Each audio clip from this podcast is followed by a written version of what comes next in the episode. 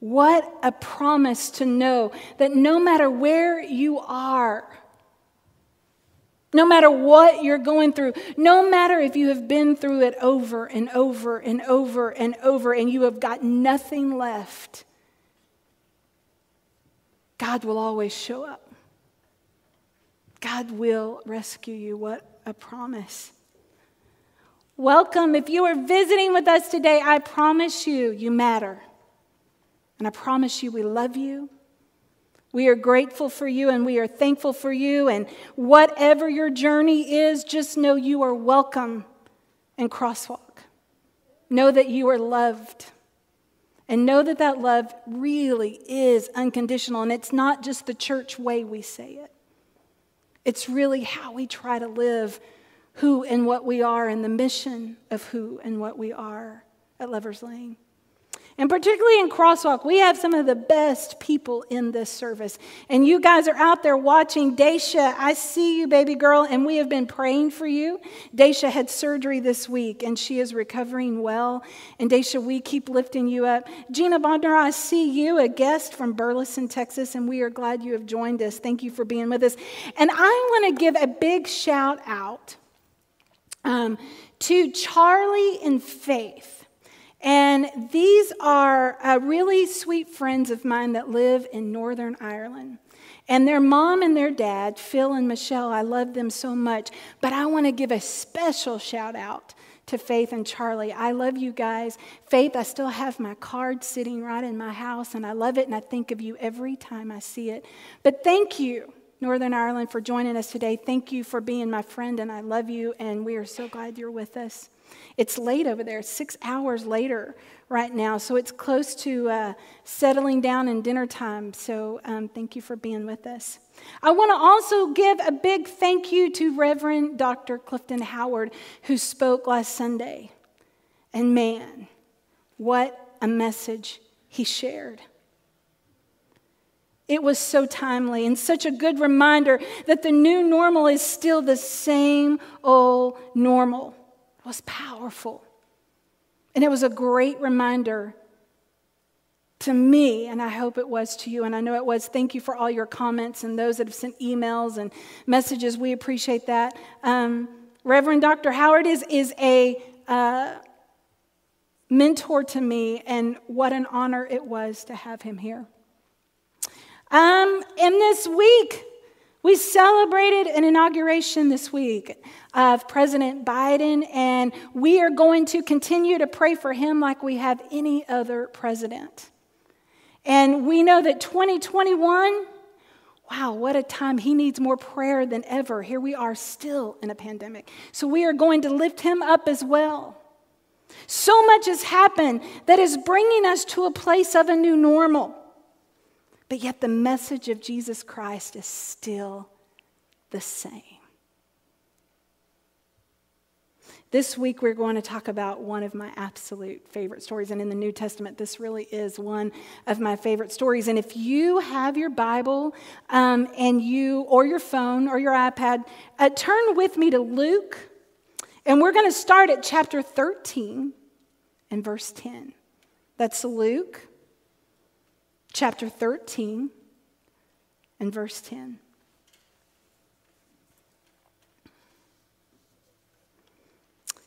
Jesus was teaching in one of the synagogues on the Sabbath. That's an important part. A woman was there who had been disabled by the Spirit for 18 years. She was bent over and couldn't stand up straight. When he saw her, Jesus called her to him and said, Woman, you are set free from your sickness. He placed his hands on her and she straightened up at once and praised God. The synagogue leader incensed that Jesus had healed on the Sabbath and responded, there are six days during which the work is permitted. Come and be healed on those days, not on the Sabbath day. Uh oh. The Lord replied, Hypocrites! Don't each of you on the Sabbath untie your ox or donkey from its stall and lead it out to get a drink? Then isn't it necessary that this woman, a daughter of Abraham, bound by Satan for 18 long years, be set free from her bondage on the Sabbath day? When he said these things, all his opponents were put to shame. But all those in the crowd rejoiced at all the extraordinary things he was doing. This is the word of God for the people of God. Thanks be to God. So many years ago, um, as you guys know, I, I had a career prior to really going into church work in television. And um, for about 18 years, I spent traveling and doing network TV. And one of the most memorable moments in that part of my career was being in Hollywood, Florida. It's beautiful. Anywhere when you get close to the ocean in Florida is gorgeous, just beautiful. This particular show that we were doing, the governor of Florida happened to be there, the mayor of Miami happened to be there, and a couple of dignitaries that were with us, and two pastors and me. Me. So we go and we do our show, and, and uh, we go and we do the fundraiser for the city of Hollywood that we were doing, and it went great. And then we all decided to go to dinner. And I loved it because I was just a sponge, didn't say much, got up, did my music, spoke when I was supposed to, got down, and I usually just sat around and was a sponge and listened. I was the youngest one sitting there. I think I might have been the only one there with my own teeth. Seriously. But we went into this gorgeous restaurant the kind that has black napkins so that you don't get white lint on your clothes. The kind where you have to remember what your mother taught you because the silverware just keeps extending on both sides for one place setting. The kind where there are bowls and another bowl and another bowl and then a saucer and then a wine glass and a tea glass and a water glass. It was all there. It's this gorgeous restaurant. The kind where you really, really dive deep into your manners again. And as we walked into this restaurant, we sat down like you would any other time. And when we sat down, we had this sweet, very kind, loving waiter. You could tell he was very dapper. Had, I don't even know what you call it, you know, one of those little scrapers to make sure you don't have any crumbs on the table. Ma'am, thank you. Mister, thank you. All the right words. Your food comes out and it's exactly the way you want it. You cut into your steak, make sure it's exactly the way that you ordered it. And all through the night, and you know when you're in a restaurant like this, it takes a while. Well, I happened to be this particular night with one of my absolute favorite pastors that I got to work with, an evangelist that had traveled all over. And um, he was literally one of my favorite. And I was so excited because I was going to have dinner with him and, and sit and just visit. And you don't get to do that very often.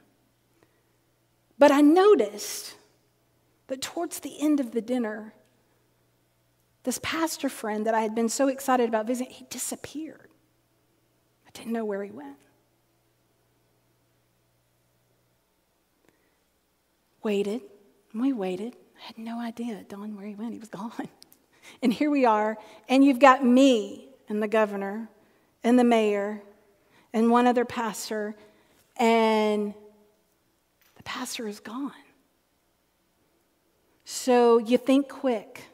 How do you make good conversation? All your communication degree comes out. What do I do here? You do all of that. And still in the back of my mind, I'm like, where? Where is the pastor? And it wasn't long that I decided to get up and go to the powder room. And on my way, I happened to look in a corridor where the waiters would walk in and out. And there was our waiter, and there was the pastor. And in that moment, I'll never forget it because I remember it just stopped me in my tracks. There's our waiter with tears pouring down his face. And the pastor that had been sitting at this table began to just pray over him right in this corridor. And prayed. And I just walked over and I just put my hands on both of them and I prayed with them and stood with them with whatever was going on. But I knew that it was a God moment I did not want to miss.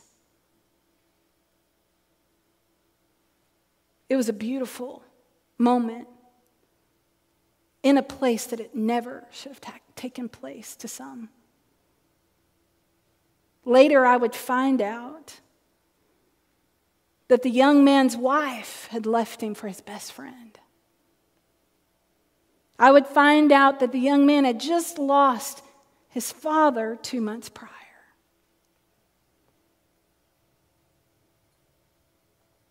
And having a bad day was an understatement when he got divorce papers that very day a divorce he didn't want, a divorce he did not ask for. But something within the pastor, which doesn't surprise me if you knew him, something within him stopped and knew something was wrong with our waiter. And in that moment, spoke alive to a young man that needed it in ways that we could not imagine in the middle of this restaurant where you're not even supposed to sneeze, much less pray. But in that moment, God changed that waiter's life. And in that moment, it changed my life. Because it reminds me that Jesus has an uncanny way of reminding us to be present in the moment. Jesus has an uncanny way of reminding us to be present in the moment. Jesus is aware in this story that it is the Sabbath, but he sees a woman in need, and not just in need, but she has been in need for 18 years, and no telling how many people had walked past her. No telling how many people even maybe spoke to her, but were just like, well, she's just the same as she was yesterday. Something's off, something's not right. But Jesus is present enough that he says, Woman. But then you get further down into the scripture, and he knows that this is the daughter of Abraham. Not only does he see the problem, but here's what Jesus does He sees the person. And then Jesus speaks and says, You are healed. And just like that, this woman's life is changed forever. Her new normal is something she probably never expected, and especially not on the Sabbath. Think about it. You walk in with an illness, possibly mental or physical, and you walk out whole. Now, what do you do? Because he was present in the moment and he cared in the moment. He saw the need in the moment. This woman was given a new normal. Sabbath is important. As a pastor, I can tell you Sabbath is extremely important. But you can never dictate when and where and the time in which God is going to choose to use you in that moment. Being aware is so important. And we cannot dictate to God when that will or will not be. For you see, Jesus. in total Jesus form, he is not afraid of the aftermath. Jesus is not afraid of the aftermath. right in the church house. He calls them out for being hypocrites. Basically, every day you haul your oxen out to feed them, but you won't heal this woman that has been sick for 18 years? Once again, Jesus is aware. He's not dumb. He knows there will be a price to pay. The griping and the lurking in the background, those that are unhappy because he did what he wasn't supposed to do, or was he? But he still heals her because it is the right thing to do. Jesus goes from teaching to invitation in an instant. Jesus goes from teaching to invitation in an instant. We are all in a place where we can choose to help someone in need right then or ignore because of what the world may think of it. Maybe what the world might say about it. I'm not sure I could have been my friend that night and just stopped and prayed in that five star restaurant and, and, and, and just did that right there in front of us. I don't know if I could have done that. I would love to stand up here today and tell you, oh, yes, I would have absolutely have done that. I hope by now I would have. But I would have been way too worried about what everybody around me was going to think. I mean, we're sitting in there with the governor. What is he going to think that I left the table to go pray with somebody he doesn't even know? But one of the things this story reminds me, and if there's one thing you walk away with today, I hope it's this God will always be more about the people than the rules. God will always be more about the people than the rules. God is never, ever going to leave his people. He will never forget about his people. God will always be more about the people than the rules. Are rules important? Absolutely. Rules and laws are in place for a reason. Here's the thing though everyday life and the constant force of what that means can desensitize us from a person and a person's heart. We begin to categorize everything and say, oh, that person's doing this, so that means this. And we begin to put ourselves into a place that we think we understand all stereotypes and everything that's going on in that morning, in that moment. And we desensitize to really what's happened because we think we're present, but we're not. For God looks at the heart. And he sees clearly, much deeper than the circumstance. Aren't we all grateful for this? Because every single one of us, every single one of us have been in a place where the rules could have taken us under. But Jesus delivered us because he loved us and he saw the heart. Here's the greatness, though, of the story is that Jesus heals. He healed her, and he is still in the healing business. That same Jesus is still the same Jesus today. Maybe you have been carrying a burden, an illness, or something you have never spoken about for far too long. When Leah sings that song today, I was thinking about I'm waking up. Can you imagine being 18 years mentally in distress, so much so that your life has begun to just bend over? And all you do is look to the ground because there's nothing to look up to. But can you imagine that day that Jesus healed her and she's waking up for the first time in 18 years? She's waking up. He is aware of the burden you have been carrying. He knows the aftermath of what people might say about you, but He doesn't care, and neither should you. For God will always, always care more about you than He does the rules. As Clifton reminded us last week, and just like the woman who had been sick, her new normal that day was still the same old normal because this is the same Jesus that fed the 5,000 that we talked about two weeks ago. This is the same Jesus that delivered Lazarus from the dead. That's the same Jesus that we are talking about right here at Lovers Lane United Methodist Church. And as we close, as we walk this new normal,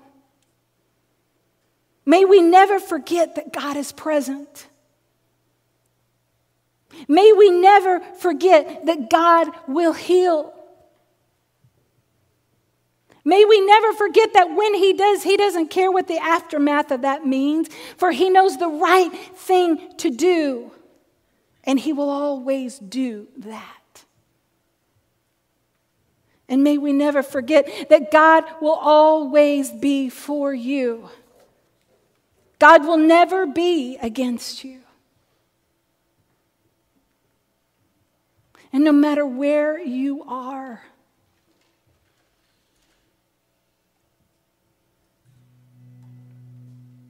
no matter where you are, He will always always fight for you.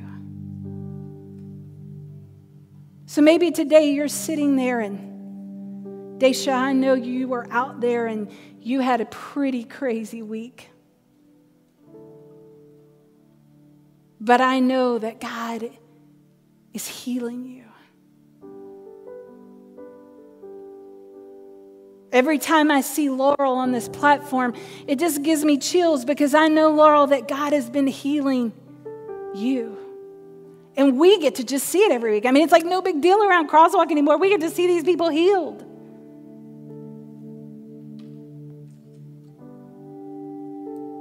But we aren't special. We're just his people, just like you are. And he will do the same for you. There is nothing you can do. Nothing you can do, nothing you have done, nothing you will do that will separate you from the love of God.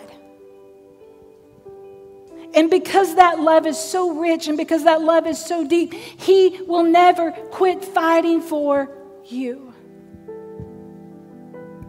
Ever.